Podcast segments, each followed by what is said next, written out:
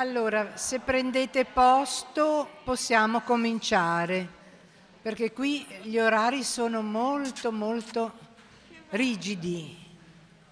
Ecco, abbiamo un'ora, cerchiamo di usarla al meglio. Buon pomeriggio a tutti gli intervenienti, convenuti, convenute, convenuto, con tutto quello che, tutto quello che volete. Siamo molto contenti che la sala sia piena, l'argomento di cui l'archivio dei movimenti eh, a, su cui vuole invitarvi a riflettere è un qualche cosa che sta un po' nella, nel tema della storia in piazza di quest'anno, cioè il lavoro segreto, cioè segreto, la storia segreta. Ma perché parlare di lavoro domestico come se fosse un segreto? Tutto sommato è sotto gli occhi di tutte, nell'esperienza di tutte, tutte le donne e anche di qualche maschio. E, e quindi sembrerebbe un po' il discorso della lettera rubata, no? cioè quella che sta in evidenza e che quindi nessuno più la vede. Abbiamo invitato due amiche storiche, Anna di cui vi leggerò eh, due righe di, di, diciamo, per conoscerle, due righe di curriculum, di, di, biografia. Allora, ah no, una cosa di cui mi dimenticavo è che tutto comincia da un libro, un libro che si chiama Separate in casa, lavoratrici domestiche, femministe e sindacaliste, una mancata alleanza, edizioni EDS con molti saggi di, delle più conosciute storiche femministe. E, mm, Beatrice Busi ha curato questo libro per le edizioni appunto di esse e quindi eh, ha un quadro un po' generale di, anche diciamo, di tutte le, mh, mm, le riflessioni fatte altre, dagli altri saggi contenuti in questo libro. Beatrice è dottoressa di ricerca in filosofia, ha collaborato a numerosi progetti di ricerca nazionali e internazionali sulle trasformazioni contemporanee del lavoro e della riproduzione sociale, utilizzando metodologie qualitative in una prospettiva intersezionale.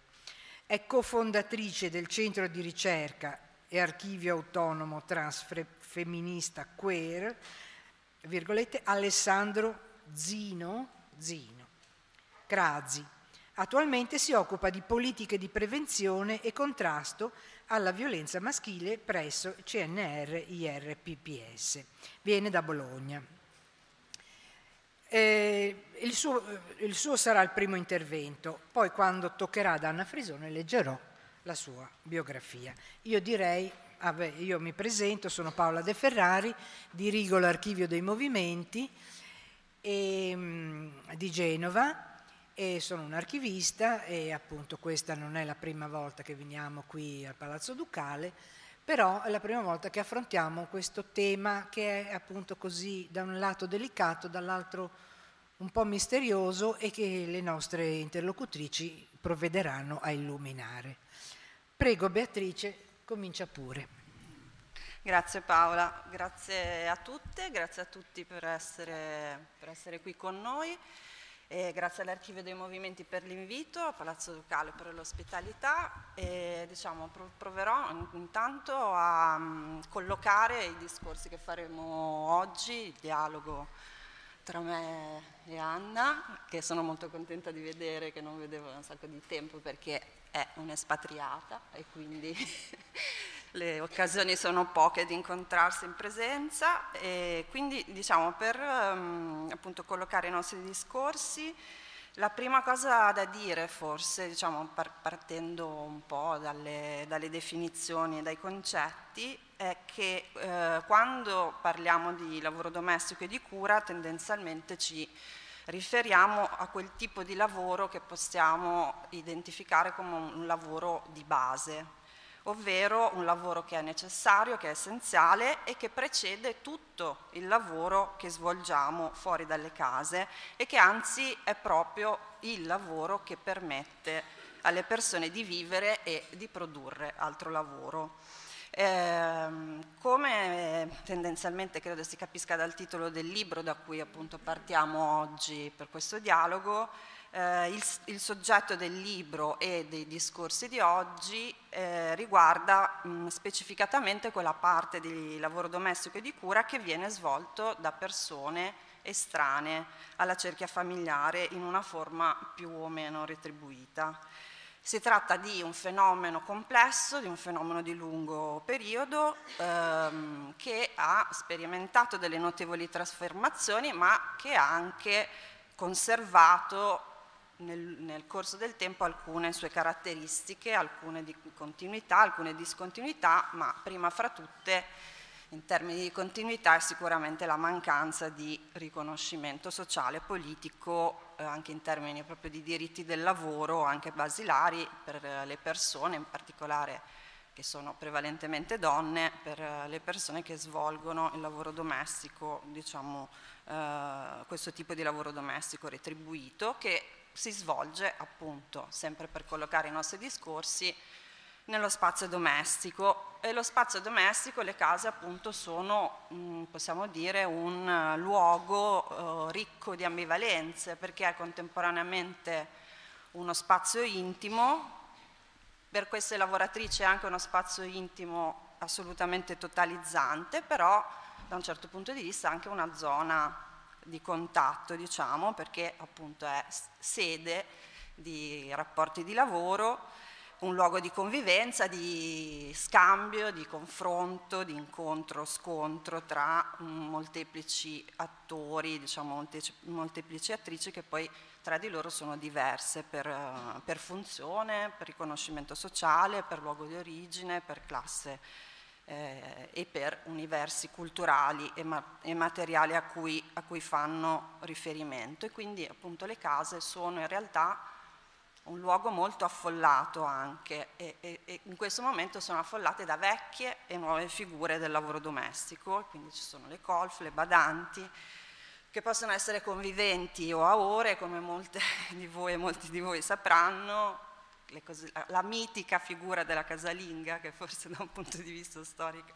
non è mai veramente esistita del tutto, o comunque non è mai stata solo una casalinga, caregiver familiari, assistenti domiciliari e datrici e datori di lavoro, eh, di lavoro domestico. Eh, venendo diciamo, alle condizioni di queste lavoratrici, di questi lavoratori in Italia, eh, mh, vediamo che i grandi cambiamenti normativi che cominciano appunto a considerare in quanto lavoratrici eh, queste persone che svolgono, appunto estranee alla, alla cerchia familiare, che svolgono lavoro di cura e lavoro domestico, sono avuti, avvenuti principalmente tra la fine degli anni 50 e la metà degli anni 70 e questo avviene rispetto ad altri contesti, ad altri paesi europei, avviene abbastanza, eh, diciamo, precocemente.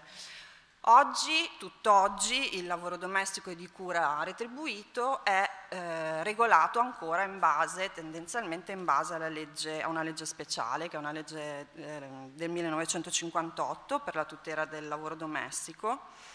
E l'iter di questa legge, appunto approvata nel 1958, era cominciata all'indomani della Seconda Guerra Mondiale ed era iniziata nel 1949 per iniziativa di alcuni deputati della democrazia cristiana che provenivano eh, dalle ACLI.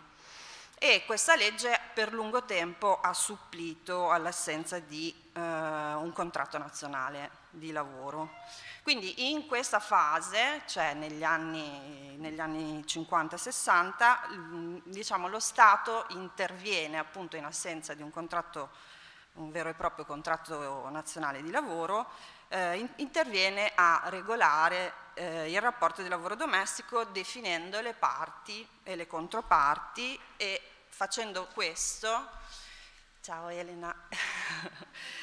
eh, diciamo, istituzionalizza degli specifici rapporti sociali di genere e di classe. E perché non c'era ancora un contratto di lavoro nazionale? Perché esisteva uno specifico divieto di contrattazione collettiva nel lavoro domestico che era stato direttamente ereditato eh, decreto, da un decreto regio fascista del 1926 e che poi era stato riaffermato nel 1942 con l'articolo 2068 del nuovo codice civile. Questo articolo viene abolito solo nel 1969 con una sentenza della Corte Costituzionale. Quindi siamo nel, nel 69 e iniziano diciamo, le trattative per arrivare finalmente a un contratto di lavoro nazionale. E, ehm, quindi dopo quasi tre anni il primo contratto collettivo nazionale viene firmato nel 74, le firme sono di Filcams CGL, Fisascat CISL, Wiltux Will e Federcolf, ma in realtà la, la, diciamo, il soggetto politico associativo che ha lavorato incessantemente eh,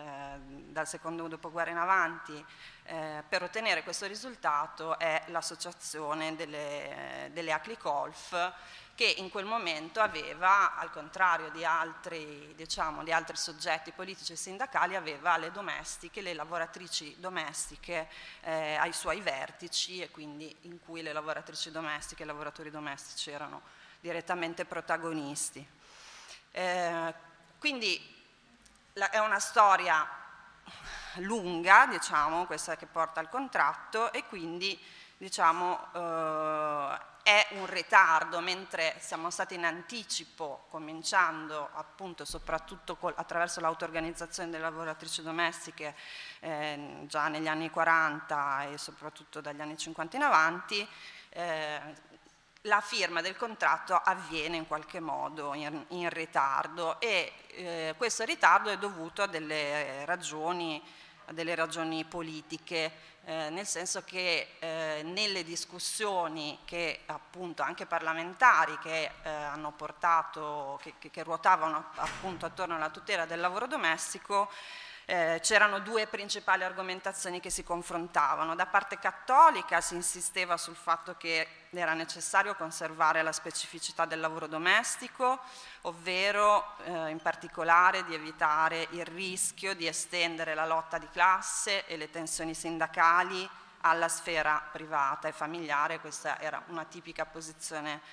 diciamo, della democrazia cristiana, di quella parte della democrazia cristiana la gran parte della democrazia cristiana, appunto, quindi non, non, non della parte aclista che veniva dalle ACLI, della, ma tutto il resto della, della, della, della DC. E invece da parte diciamo, della sinistra storica si insisteva su una presunta impossibilità di organizzare le lavoratrici e i lavoratori domestici, in particolare perché mancava, si riteneva che mancasse, ed effettivamente è stato così per lungo tempo, una vera e propria controparte eh, sindacale. Eh, quindi appunto siamo negli anni 70, la metà degli anni 70 e l'apice di questo percorso di auto-organizzazione delle lavoratrici domestiche eh, nelle Acliff Golf avviene, eh, avviene, nel pieno sviluppo del movimento femminista, quindi delle mobilitazioni per l'aborto, delle mobilitazioni per i servizi, eh, che ha avuto tanti aspetti, anche l'occupazione di case, l'occupazione di spazi da adibire ad asili nido e scuole materne, ma anche eh, lotte diciamo, sindacali più classiche da un certo punto di vista come quelle per la riduzione del tempo di lavoro, contro i, i licenziamenti, il muro delle qualifiche.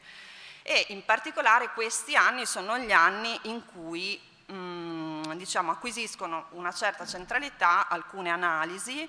eh, in particolare del femminismo marxista, eh, alcune analisi appunto che si incentrano sul ruolo della riproduzione nell'economia capitalistica e che sono state sviluppate in quegli anni in particolare dai gruppi e dai comitati per il salario al lavoro domestico e dalla campagna internazionale Wages for Housework che in Italia ha avuto diciamo,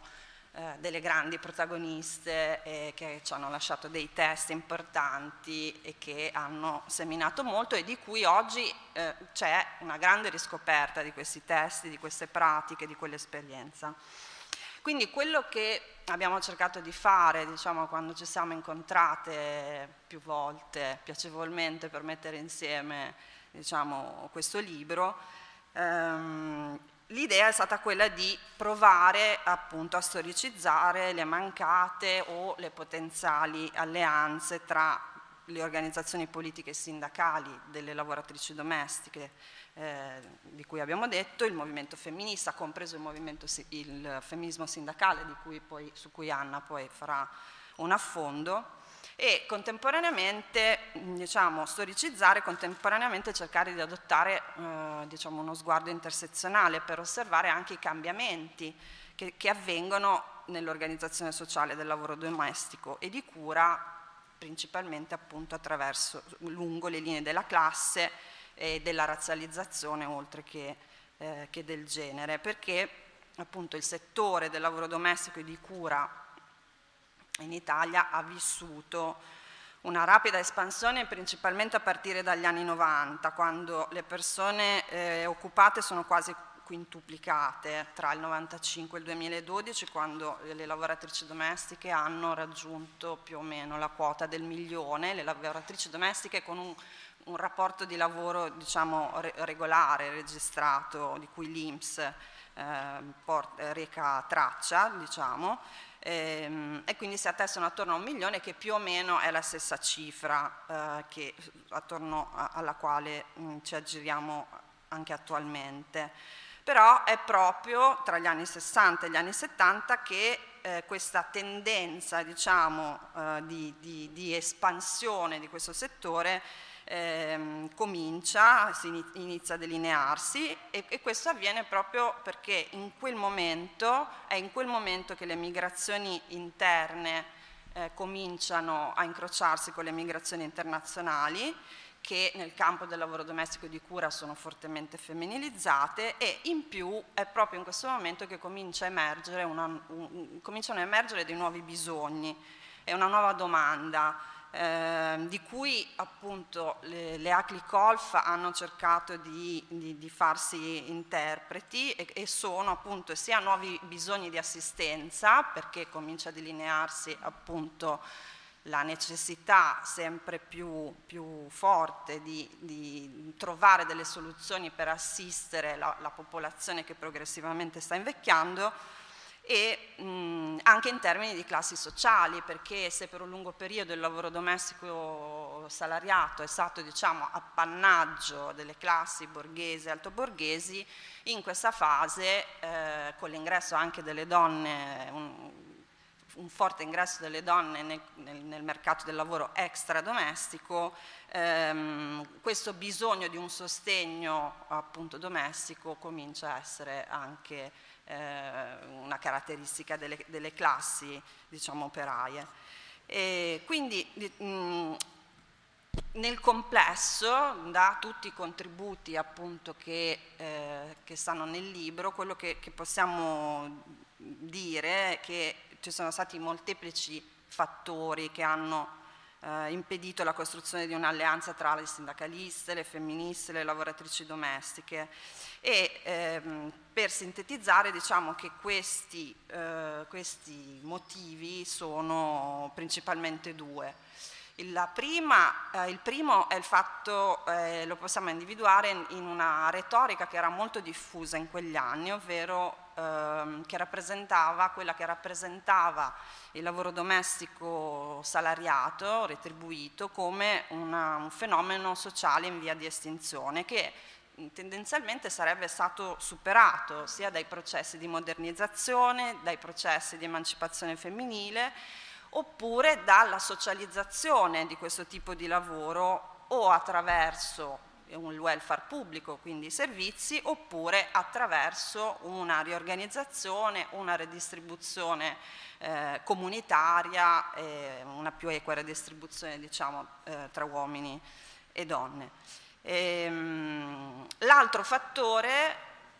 è un fattore più profondo, più invisibile, Ecco, questo veramente è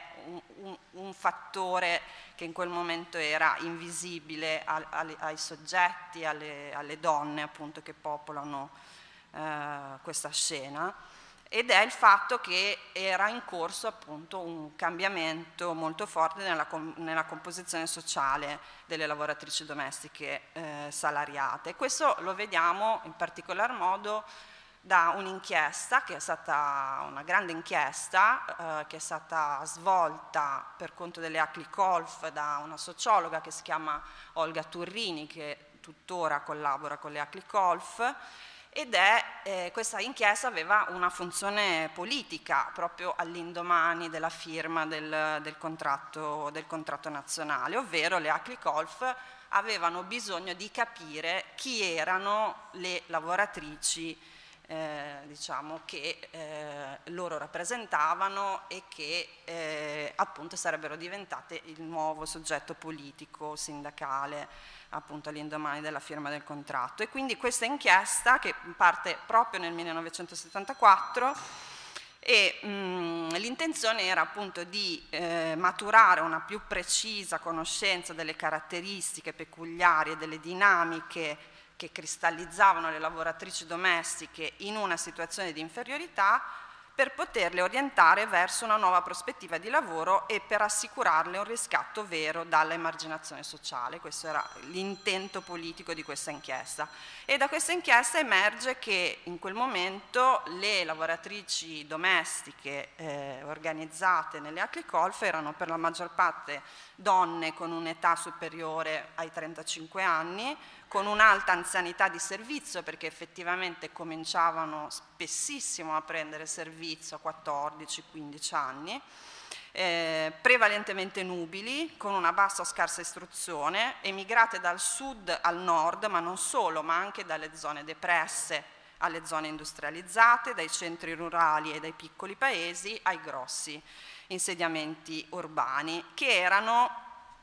dice l'inchiesta, partite all'avventura oppure al seguito di familiari o avendo avuto l'assicurazione di un altro tipo di lavoro, che però non sono riuscite a ottenere. E tendenzialmente questo altro tipo di lavoro, che era diciamo, l'aspirazione spesso di queste migrazioni, era paradossalmente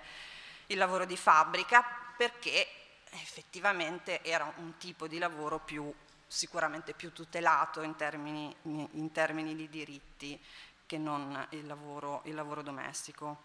E, ehm, e, quindi diciamo, questa inchiesta, eh, il libro si chiama Le casalinghe di riserva, che è eh, diciamo, una figurazione molto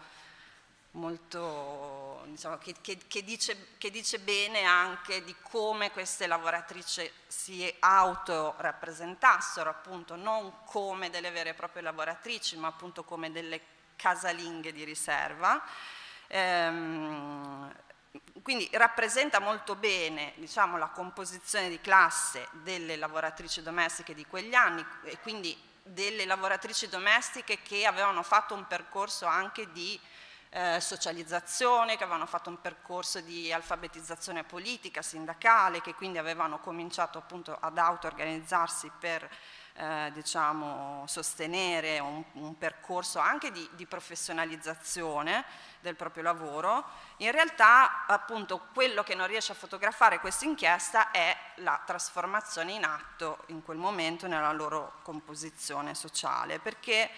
dopo anni di battaglie da parte di queste lavoratrici eh, che lottavano anche per una riduzione dell'orario di lavoro, ehm, la situazione era che mentre le italiane lavoravano prevalentemente come domestiche a ore, cominciavano eh, le, donne, diciamo, le, donne, migranti che avevano cominciato ad arrivare in Italia a partire dagli anni 60 e cominciavano ad, ad avere una, una, una, certa consistenza numerica, lavoravano invece quasi esclusivamente in un regime di coresidenza e questo noi lo vediamo tutto sommato anche oggi eh, questa, questa, appunto, questo, questa, divisione del tipo di lavoro domestico, delle modalità di lavoro domestico. Um, quindi questo fenomeno in qualche modo, um, ad esempio Maria Rosa Dalla Costa, che è stata che è, eh, che è ancora e che è stata negli anni 70 una delle animatrici eh, più, più, veementi diciamo, del, dell'esperienza dei comitati per il salario al lavoro domestico, mette in relazione diretta questi eh, comportamenti di, diffusi di rifiuto quantitativo e qualitativo del lavoro domestico salariato con quelli mh, espressi più in generale dalle donne negli anni, negli anni 70. Ehm, quindi diciamo, eh, questa, eh, seg- eh, sì, diciamo, questo in, imprigionamento, viene da dire, questo eh, imprigionamento delle donne migranti eh, nel tipo di lavoro appunto di, di co-residenza non è un fenomeno spontaneo, bensì è un fenomeno appunto che eh, deriva anche da un intervento diretto dello Stato perché è proprio in questi anni che cominciano a susseguirsi una serie di circolari, in particolare del Ministero del Lavoro, eh, diciamo quella più chiara da questo punto di vista è quella del 1979 ehm, che è appunto dedicata all'ingresso, all'impiego di eh, persone straniere extracomunitarie nei servizi domestici nei quali si prescrive che eh, le persone straniere debbano avere un contratto di lavoro a tempo pieno. Quindi eh, questo tipo di segmentazione del lavoro domestico salariato lungo la linea della, della, della classe, della razza, è eh, diciamo, anche dovuta a un, uh, un intervento diretto dello Stato. Quindi le femministe del salario e le sindacaliste che appunto come ci, ci, racconterà poi Anna erano concentrate a loro volta principalmente o sulla figura della casalinga o su quella delle lavoranti a domicilio,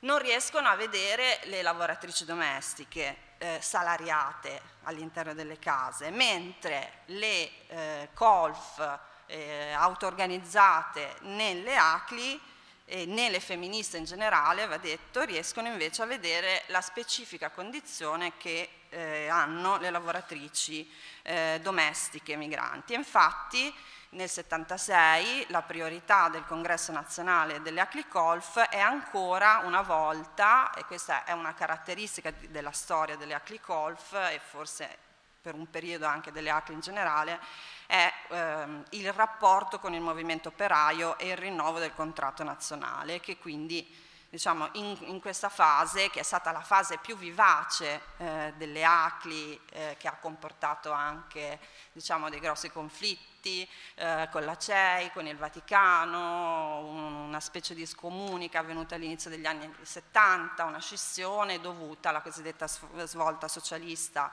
eh, delle ACLI. E quindi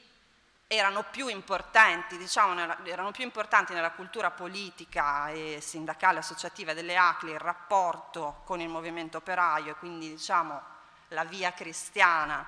alla, alla, lotta di classe che non questioni di genere, tantomeno questioni legate alla, alla razzializzazione di questo lavoro. Il problema qual è? Il problema è che eh, il lavoro domestico, diciamo, che, che queste mancate alleanze, tra l'altro in un momento in cui cominciava a crescere il numero delle lavoratrici domestiche migranti, perché si stimavano diciamo, in, questi anni, a metà degli anni 70, circa 11.000 eh, regolari,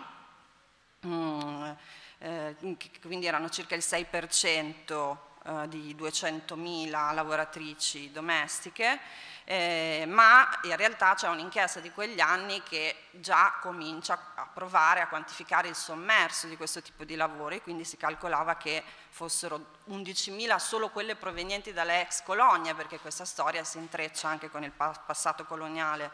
del nostro paese, e in, invece appunto si calcolava che fossero 50.000 già le, le, estere, perché in quegli anni venivano chiamate le estere, eh, e, e, quindi diciamo che eh, cominciano a vedersi tutta una serie di tendenze che oggi in parte si sono cristallizzate e quello che ci è sembrato, diciamo, per fare un bilancio di quello che siamo riusciti a vedere eh, attraverso le ricerche che poi abbiamo raccolto nel libro è che queste mancate alleanze del passato hanno sostanzialmente ipotecato il presente, che quindi quello che non è stato visto, probabilmente perché non poteva essere visto eh, in quegli anni, eh, ha, pesa di fatto un po' come, come un'ipoteca appunto eh, sul presente perché da un lato il lavoro domestico e salariato non si è estinto, anzi, è, anzi è, siamo arrivati addirittura a una fase in cui questo tipo di modello è in crisi, è in crisi, si parla di crisi della riproduzione, di crisi della riproduzione sociale perché non è più diciamo, un modello sostenibile l'affidamento diciamo, al privato eh, del lavoro domestico e del lavoro di cura. Eh, non, eh, non, non, è stato questo appunto, fenomeno superato dall'emancipazione delle donne attraverso il mercato del lavoro eh, extradomestico e non è, eh, diciamo, non è avvenuta nemmeno, nemmeno, la sua socializzazione. Okay. Grazie. Grazie mille.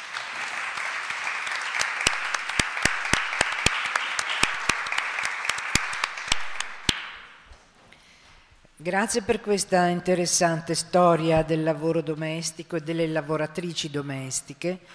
che appunto noi, noi tutti conosciamo, insomma, fanno fa parte del nostro vissuto no? e che però tantissime volte anch'io non, eh, non, non lo vedo, non, non, lo vedo, non lo so. Faccio un piccolo, una piccola parentesi, anch'io ho fatto la la golf in un momento in cui avevo un estremo bisogno di soldi negli anni 70 e non sapevo cos'altro fare. Non ero una golf professionista, nel senso che ho mandato in rovina i miei datori di lavoro perché usavo tonnellate di detersivi per, per lavare tre bicchieri, insomma, quindi diciamo che è durata poco. Ma eh, questo è indicativo nel senso di... Eh, cioè, sei donna, allora puoi fare la domestica, no? In questo senso qui. E quindi per approfondire questo discorso del mancato incontro, che è molto stimolante, con il femminismo, eh, io penso che giustamente, come diceva lei, come diceva Beatrice, era, lo consideravamo, a parte che ci faceva senso, no, la casa pulita, lucidare, era una cosa eh, orribile. E, poi, quindi era un lavoro che andava in estinzione. Molte femministe erano ragazze, giovani, quindi non, non gliene fregava niente. Forse una casa non si aveva nemmeno, si avevano delle comunità, delle, si occupava, si facevano cose diverse, insomma. Vabbè, di tutto questo poi ci racconterà approfondirà Anna Frisone che... Ah, ce l'hai il coso, sì. Anna Frisone che eh, ha conseguito il dottorato in storia contemporanea dell'Istituto Universitario Europeo e, e proseguito le sue ricerche presso le università di Bologna, Berkeley e Parigi. Si è occupata all'incrocio tra fonti orali e archivistiche di storia del lavoro e storia di genere, con particolare attenzione all'impegno politico delle donne negli anni 70. Anna eh, è venuta avventurosamente da Parigi dove risiede con un viaggio lunghissimo e noi la ringraziamo molto per, eh, per questo suo contributo perché effettivamente e penso che sia molto interessante sentire anche la sua voce. Vai pure Anna. Grazie. Innanzitutto ci tengo a, a esprimere tutta la mia riconoscenza all'Archivio dei Movimenti per eh, averci coinvolte in questa iniziativa, perché sono profondamente affettivamente legata all'Archivio dei Movimenti e, ed anche perché ehm, la storia in piazza in particolare eh, ha, ha dire, svolto un percorso di emancipazione dal punto di vista delle presenze della storia delle donne, della storia di genere, al quale abbiamo anche contribuito e quindi mi fa molto piacere che si possa parlare di questi argomenti in questo contesto. E grazie anche a Beatrice per avermi stanata dal mio angolino di interesse appunto sulle vicende dei femminismi e del femminismo sindacale in particolare per andare ad interrogarmi su questa mancata alleanza della quale si è accennato e che cercherò appunto un pochino di approfondire dal mio specifico punto di vista. Ehm, allora, e, e ulteriore parentesi, il mio viaggio da Parigi è stato molto rocambolesco perché i sindacati francesi eh, si mobilitano e, e, questo è molto bello e ci fa molto piacere e recentissimamente nei giorni scorsi la CGT ha eh, nominato la nuova segretaria generale Sophie Binet e anche questo ci fa molto piacere perché è una femminista che si occupa di lavoro e quindi tenere insieme diritti civili, diritti sociali, donne, lavoro si può fare eh, ed è una cosa molto attuale e speriamo molto promettente. Detto questo, eh, per quanto riguarda appunto il nesso eh, femminismo sindacale del quale io mi sono tanto a lungo occupata e eh, lavoro domestico, la questione centrale, la, eh, diciamo, il dato è una colossale lacuna.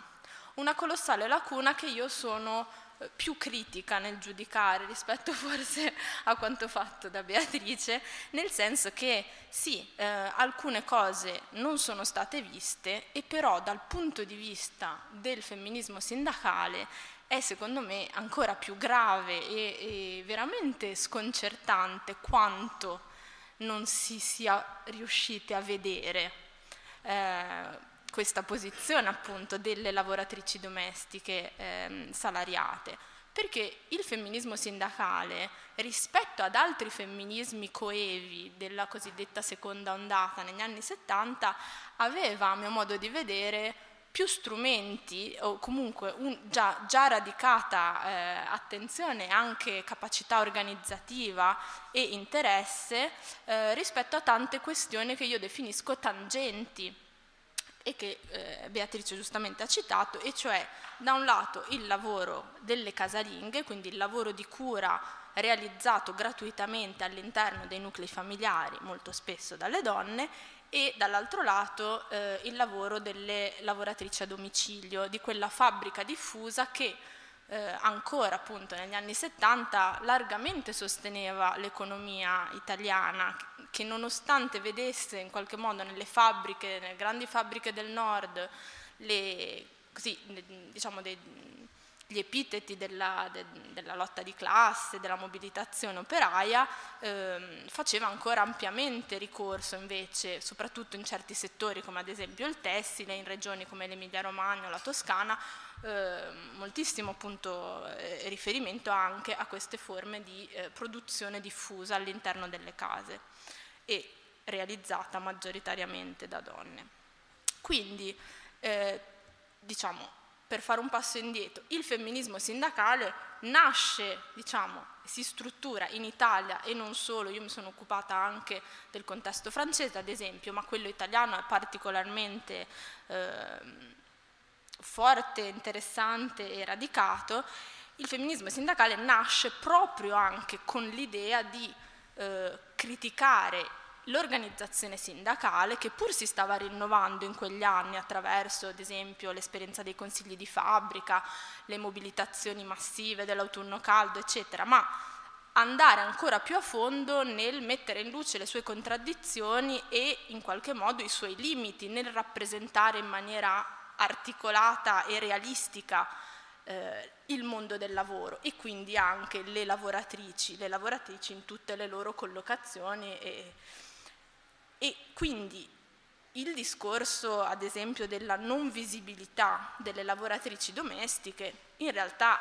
è un po' discutibile, nel senso che le lavoratrici a domicilio o le casalinghe potevano in qualche modo essere allo stesso modo invisibili, eppure il femminismo sindacale se ne è ampiamente occupato. Per esempio, per quanto riguarda eh, le lavoratrici le, le casalinghe, che appunto lavoratrici ma non retribuite, eccetera, eh, il lavoro di riflessione sul lavoro di cura mh, non retribuito e la necessità politica di un loro coinvolgimento nelle attività, ad esempio, dei coordinamenti donne, che erano le strutture del femminismo sindacale italiano in quegli anni,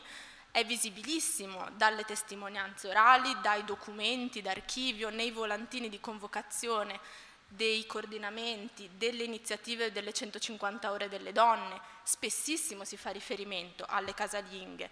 si, anche, si sono anche realizzate delle esperienze estremamente peculiari, eccentriche, ma eh, potenti e interessanti come quello del corso delle 150 ore delle casalinghe ad Affori animato da Lea Melandri. Quindi questa centralità esisteva e con tutto anche il nesso della riflessione fatta dalle femministe sindacaliste rispetto alla doppia giornata e quindi al fatto che tutte le lavoratrici che il sindacato rappresentava erano anche spesso allo stesso tempo casalinghe in una parte della loro doppia, doppio lavoro, doppia giornata. E per quanto riguarda ehm, il femminismo sindacale c'è anche appunto tutto questo lavoro di mobilitazione e, e, di critica al sindacato e di lotta per la contrattualizzazione, eccetera, delle lavoranti a domicilio. E volevo citare, mi ero annotata qualcosina, per esempio un articolo della CGL dei tessili dell'Emilia Romagna che dice dobbiamo essere davvero il sindacato di tutta la classe operaia del nostro settore. Finalmente le lavoranti a domicilio vengono riconosciute contrattualmente come lavoratrici che hanno diritto ad organizzarsi sindacalmente e a contrattare collettivamente la propria condizione di lavoro. Quindi questo tipo di analisi è estremamente eh, presente e tuttavia per quanto riguarda le lavoratrici domestiche riscontriamo appunto una totale lacuna. Eh, nella mia analisi quello che in parte è già stato detto, eh, quello che emerge è un, soprattutto questo discorso dell'idea ehm, dell'obsolescenza del lavoro domestico, che sarebbe appunto stato superato tramite la maggiore condivisione di appunto del lavoro di cura all'interno del nucleo familiare e quindi tra uomini e donne e anche attraverso appunto la diffusione dei servizi pubblici ehm, e della collettivizzazione di questi bisogni di cura. Tuttavia eh, sappiamo bene che eh, ciò non si realizza e io trovo estremamente critico e problematico il fatto che in virtù di questa ehm, obsolescenza, ehm, diciamo che in qualche modo è anche comprensibile che, che, si pensasse questo, ma allo stesso tempo le lavoratrici domestiche negli anni 70 esistevano, erano tante, lavoravano, le ACLI le organizzavano e persino le sindacaliste della CISL, che pure potevano essere più sensibili, più vicine, eh, non, non, si sono realmente occupate di coinvolgere nell'attività politica del, dei coordinamenti donne, nonostante appunto l'intersezionalità del loro portato, del loro vissuto dal punto di vista appunto delle lotte del lavoro, di genere eh, e poi anche della dimensione della razza, avrebbe potuto, avrebbe dovuto essere di estremo e cruciale interesse per la decostruzione dei ruoli sociali di genere e anche per appunto la ricostruzione della rappresentanza sindacale che le donne sindacaliste mh, portavano avanti in quegli anni. Ehm, quello che ehm, mi preme sottolineare mh, un pochino in, in, diciamo, per tirare le fila di questo discorso è che al, um, a fare un po' da contraltare diciamo, a questa totale lacuna e mancanza negli anni 70 eh, io ho trovato anche attraverso le interviste che ho realizzato con eh, donne sindacaliste un ribaltamento, comunque un'evoluzione che si realizza invece nei decenni successivi anche tra le donne sindacaliste, nel senso che nel momento in cui la dinamica del lavoro domestico retribuito si salda in maniera esplicita, visibile, e, in, che, che, a quel punto è, è, diciamo appunto, per le dimensioni che assume nel contesto italiano in particolare, con la crisi demografica che è tuttora sotto i nostri occhi, eccetera, e le carenze dei servizi pubblici, dell'intervento statale, diventa appunto estremamente lampante, la saldatura che avviene con il fenomeno migratorio porta nei decenni successivi, quindi una volta conclusa l'esperienza dei coordinamenti donne, molte donne sindacaliste a livello individuale o di altri collettivi politici di diverso tipo ad occuparsi invece delle lavoratrici domestiche, a costruire nuove alleanze con le lavoratrici domestiche,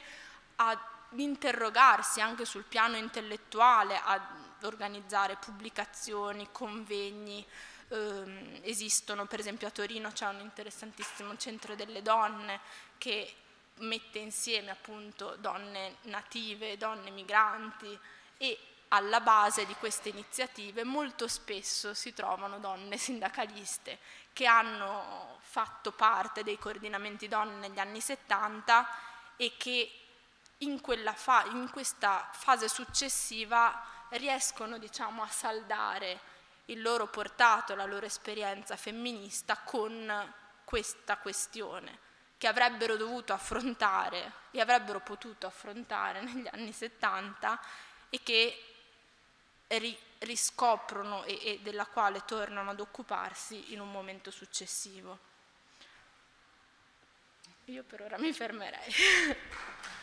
Brava.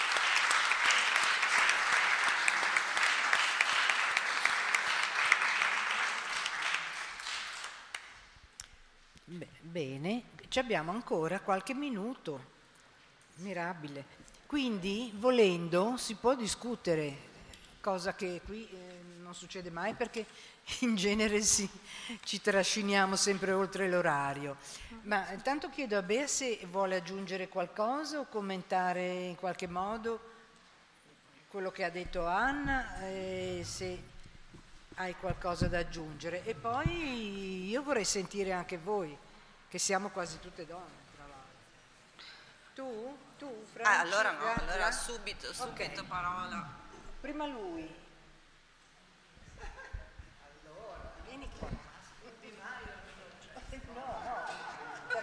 interessante. Io ubi minor, non major. Volevo chiedere una cosa, siccome il sindacato già allora, per sua croce delizia, era egemonizzato dal Partito Comunista, mi chiedo se il carattere operaista del Partito Comunista e anche di gran parte della sinistra extraparlamentare abbia pesato su questa invisibilizzazione e dall'altra parte se il carattere, devo dire, anche molto borghese di molta parte del femminismo di quegli anni, non chiaramente quello di, della Della Costa, assolutamente, o di Selma James, eh, ha pesato dall'altra parte per questa invisibilizzazione. Grazie. Franci, facciamo due domande e così rispondiamo. Rispondono. Io volevo mettere l'accento su una, un aspetto, e cioè il rapporto tra la lavoratrice domestica salariata e la padrona di casa, perché secondo me questo è un, una dimensione, un aspetto molto rilevante. Lo dico anche come ogni buona femminista a partire dalla mia esperienza perché quando ero ragazza non ci pensavo nemmeno, ovviamente, facevo la femminista, facevo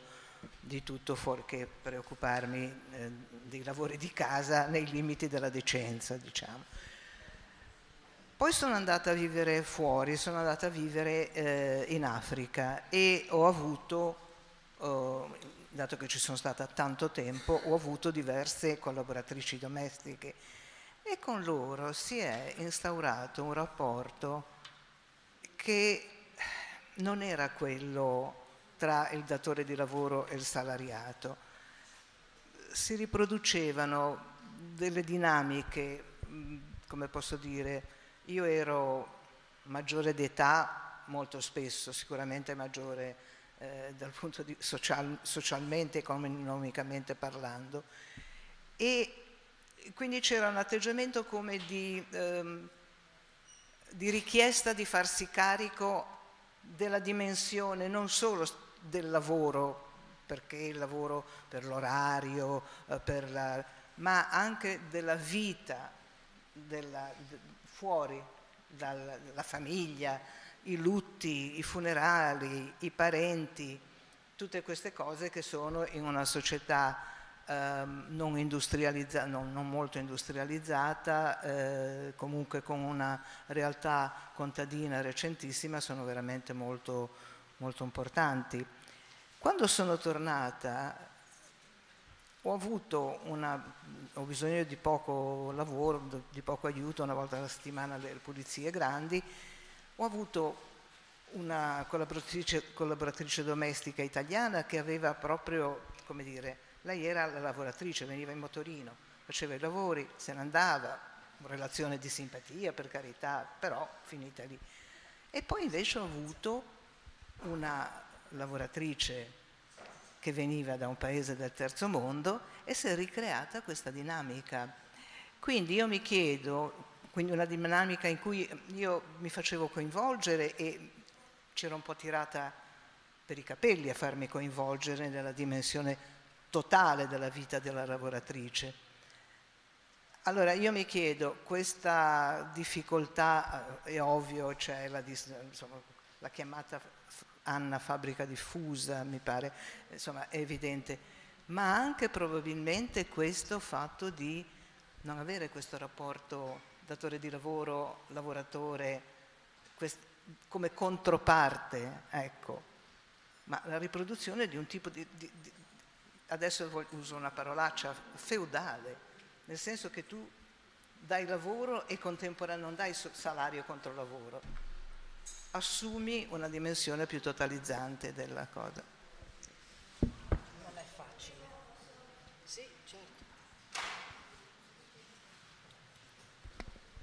Volevo fare solo una domanda un po' più pratica, perché al di là dell'esame che abbiamo fatto di tutte le pecche che abbiamo visto del femminismo, del sindacato in questi anni, oggi attualmente che margine c'è rispetto effettivamente a regolarizzare una materia come quella del lavoro domestico che ancora praticamente è tutto da nessuna parte più se ne parla, dal momento che nessuna delle condizioni che pensavamo di collaborazione, eh, di interventi dello Stato, de, assolutamente, anzi oggi siamo in una realtà in cui assolutamente non si muove niente a parlare degli asili, sappiamo benissimo che le donne oggi fanno duplo, triplo, quadruplo lavoro. Mi chiedo, oggi attualmente c'è un margine anche da un punto di vista legislativo di cui si discute di questo, perché l'esame va bene, ma chiedevo se effettivamente, visto che soprattutto ti do del tutto interessi anche da un punto di vista legale, oggi che prospettive ci sono? Perché l'esame sulle pecche del sindacato ne abbiamo fatte tantissime, ma se c'è un margine anche di sviluppo in questo senso. Grazie. Poi, poi devono anche rispondere, quindi... Sì, ma... Sì, ma comunque non c'è nessuno. Allora, io ho due cosette brevi. La prima è che a me sembra che invece il primo movimento femminista, almeno eh, eh, se pensa all'esperienza come quella del Comitato Italiano contro la tratta delle donne, eh, si è occupato tantissimo di lavoro domestico e ha portato eh, diciamo, la questione della formalizzazione e regolarizzazione del lavoro domestico anche in seno alla società delle nazioni perché lo individuava proprio come un terreno caldo, quindi in un'ottica di lungo periodo mi chiedo dov'è che avvenga invece la separazione. E la seconda cosa che mi chiedo è che per esempio a quelle donne degli anni 30, eh, comitato contro, era molto chiaro che il lavoro domestico era un lavoro, eh, un servizio e non una prosecuzione di un legame intimo di un rapporto di maternage o una, un qualcosa che eh, appunto legava la datrice lav di lavoro o la coppia alla lavoratrice con, con un, rega, un, legame diciamo, sentimentale o di altra natura, ma era molto chiaro che si stava trattando proprio di un lavoro, di una prestazione di servizio e allora mi chiedo se in questa storia, in questo eh, allontanamento della sindacalizzazione del lavoro domestico non abbia pesato anche proprio una cultura eh, e una postura eh, che si lega anche a quel discorso dell'operaismo di prima. Per cui tutto sommato il lavoro domestico a un certo punto è diventato un non lavoro, cioè qualcosa anche di scomodo da rappresentare eh, per le donne e ricacciato in una sfera della relazionalità che è molto pericolosa a mio avviso.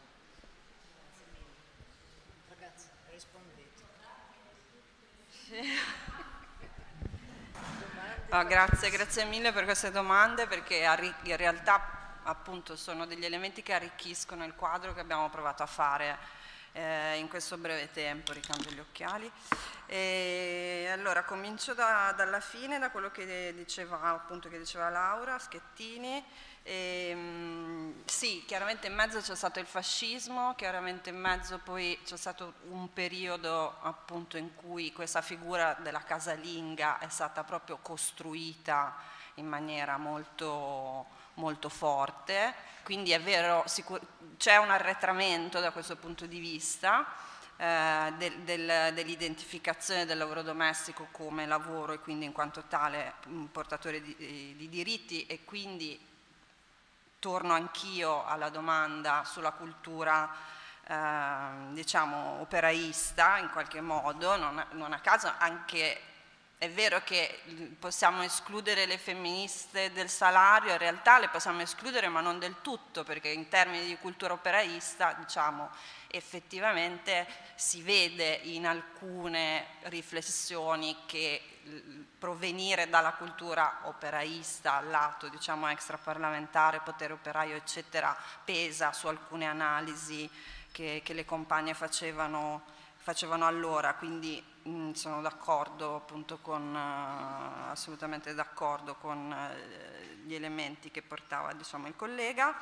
Ehm, questa faccenda appunto del, del lavoro che no, no, no, non si sa non si sa se è un lavoro, che tipo di lavoro è, è un lavoro come gli altri, non è un lavoro come gli altri, non è un lavoro come gli altri, ma forse tutti i lavori sono diversi tra di loro, però questo elemento della, della componente affettiva, eh, di cui appunto eh, ci veniva par- raccontato anche a partire da un'esperienza personale nella migliore tradizione appunto femminista, cioè quest- questa faccenda della componente affettiva è la grandissima fregatura e questa rimane tuttora la grande, la grande fregatura, da molti punti di vista, perché anche or, organizzare diciamo, questo tipo di lavoro, ehm, cioè, ad esempio dentro il nuovo movimento femminista globale in Italia, dentro il movimento di Non Una di Meno,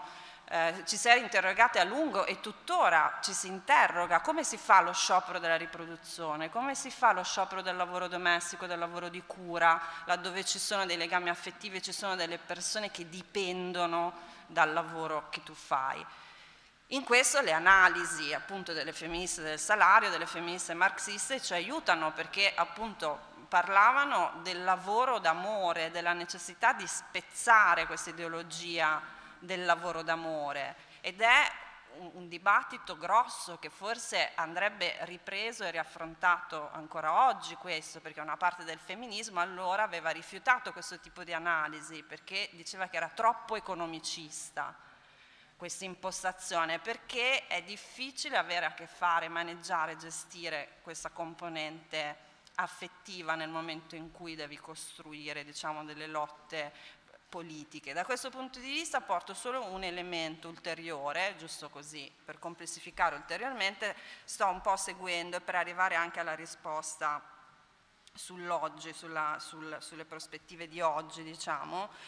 eh, sto seguendo alcune mobilitazioni delle lavoratrici del sociale, quindi delle, delle educatrici, delle operatrici sociali di, di, e sono prevalentemente donne perché questa faccenda del lavoro domestico si è estesa a tantissimi lavori, si è estesa quest'idea che quando appunto c'è una componente relazionale, una componente affettiva, eccetera, non è veramente lavoro, è anche un po' una missione, è anche un po' una cosa che fai perché ha una funzione sociale importantissima e stanno recuperando alcune appunto analisi del, del, movimento, del movimento, femminista. E, e, anche gli uomini che, fanno, che, che, svolgono questo tipo di lavori, cioè si, si ritrovano oggi a dire siamo dei lavoratori, siamo delle lavoratrici e abbiamo bisogno di salari più alti, abbiamo bisogno di più diritti, quindi è un po' come se ci ritornassero indietro tutte queste cose. Eh, sulla legislazione è un disastro, nel senso che, ehm, cioè sull'oggi è un disastro, perché la pandemia avrebbe potuto rappresentare un'occasione, perché aveva messo di fronte a tutte e a tutti il fatto che questo tipo di lavori, il lavoro di cura, il lavoro domestico e il lavoro di riproduzione sociale sono lavori appunto essenziali, su questa cosa del lavoro essenziale, quante ne abbiamo sentite dire, sull'importanza della cura, quanto ne abbiamo sentite dire, eppure quando è uscito nel 2020 il decreto Cura Italia, si chiamava Cura Italia, ed escludeva ancora una volta le lavoratrici domestiche da qualunque tipo di... Non è stata data l'indennità, non gli è stato dato nemmeno il bonus babysitter a, que, a queste lavoratrici e a questi lavoratori. Quindi da questo punto di vista è tutto fermo. Allora l'unica speranza è che tutte queste figure del lavoro di riproduzione sociale riescano a costruire un terreno comune di lotta, ma senza un intervento del pubblico o delle sperimentazioni di mutualismo o entrambe le cose che però vadano, rimettano al centro e, e vedano questo tipo di lavoro come un lavoro che ha una funzione sociale, pubblica, centrale, non riusciremo a cambiare né le condizioni delle lavoratrici del sociale, delle cooperative, delle educatrici, delle insegnanti, eccetera, né delle lavoratrici domestiche retribuite. Annicchi? È triste. allora, io ritorno sulla questione del peso da un lato del PC e dall'altro del femminismo, diciamo, borghese, anche se non mi piace come definizione affatto. Ehm, allora, sicuramente nella questione del come trattare, come affrontare la, il lavoro domestico, queste due culture, questi due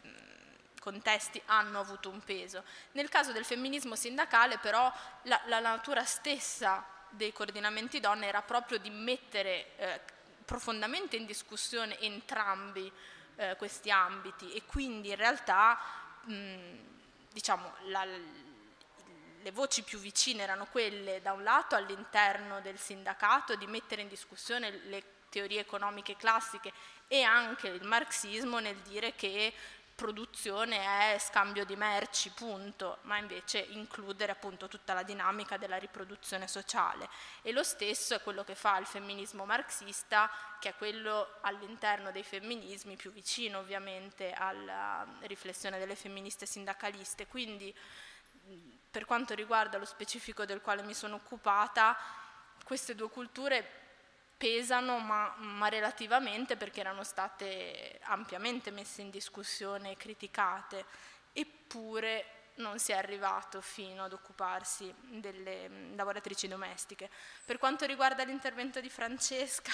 io mi ero annotata una cosa, cioè che ho scritto riecheggia qui una sorta di dinamica serva padrona addirittura che le sindacaliste non potevano ammettere proprio da un punto di vista intimo personale, emotivo, che ritenevano in fase di superamento e che dunque hanno evitato di tematizzare preferendo guardare oltre. Quindi sì, ovviamente, come si diceva, è il grosso nodo della complessità di questo tipo di lavoro. Vorrei però ancora eh, tornare, eh, cioè, semplicemente fare un riferimento, ho scoperto in, di recente, interessandomi appunto alla preparazione di questo intervento, ehm, il fatto che per esempio in Francia negli anni 70 donne femministe che si sono ritrovate nella situazione di diverse di voi a impiegare lavoratrici domestiche, avendo un sostrato di formazione politica autocoscienziale femminista, hanno deciso di fondare un'associazione di eh, datrici di lavoro e lavoratrici insieme ed è un'associazione che esiste tuttora, che ha un centro di ricerca che svolge indagini eh, di mappatura, di, di, di mh, mm, statistica anche sul lavoro domestico eh, a livello europeo addirittura e che nasce comunque da quella sensibilità e arriva all'oggi, quindi integrando ovviamente la questione anche delle donne migranti spero con le donne migranti ovviamente. E quindi diciamo in qualche modo la sensibilità femminista, seppure non è arrivata al punto in quel momento, in qualche modo ribadisco, comunque si è rivelata migliore di altre culture per eh, tornare su questi argomenti, su questi soggetti più sul lungo periodo. Ecco. Cioè, l'ultimissimo intervento, Oriana, velocissima perché la gente sta andando via. Sì, sì. No, io volevo dire che appunto il non detto, no? il, la censura dello stessa del femminismo rispetto al lavoro domestico, sia al proprio lavoro domestico, cioè quindi alle battaglie quotidiane interne alle case, sia eh, nell'impiego di lavoratrici domestiche, quello che stavi poi dicendo tu, eh, io credo che appunto eh, molte femministe, io mi ritrovo in, eh, in questo, ehm, hanno spostato eh, la propria battaglia sull'impiegare ehm, impiegare delle, delle, altre donne nel lavoro domestico, cioè non lo faccio io perché non, tu non lo fai, ma non lo faccio nemmeno io, mi paghi e paghiamo insieme qualcun altro che lo fa. Quindi la lotta del femminismo è passata lì, anche lì. Va bene, penso che abbiamo esaurientemente affrontato una parte dell'enorme problema e andiamocene a casa a lavare le calzette eh, o a litigare coi mariti. No, ci sono tante belle cose qui al Palazzo Ducale che possiamo andare a seguire. Grazie a tutte, grazie a tutti, arrivederci.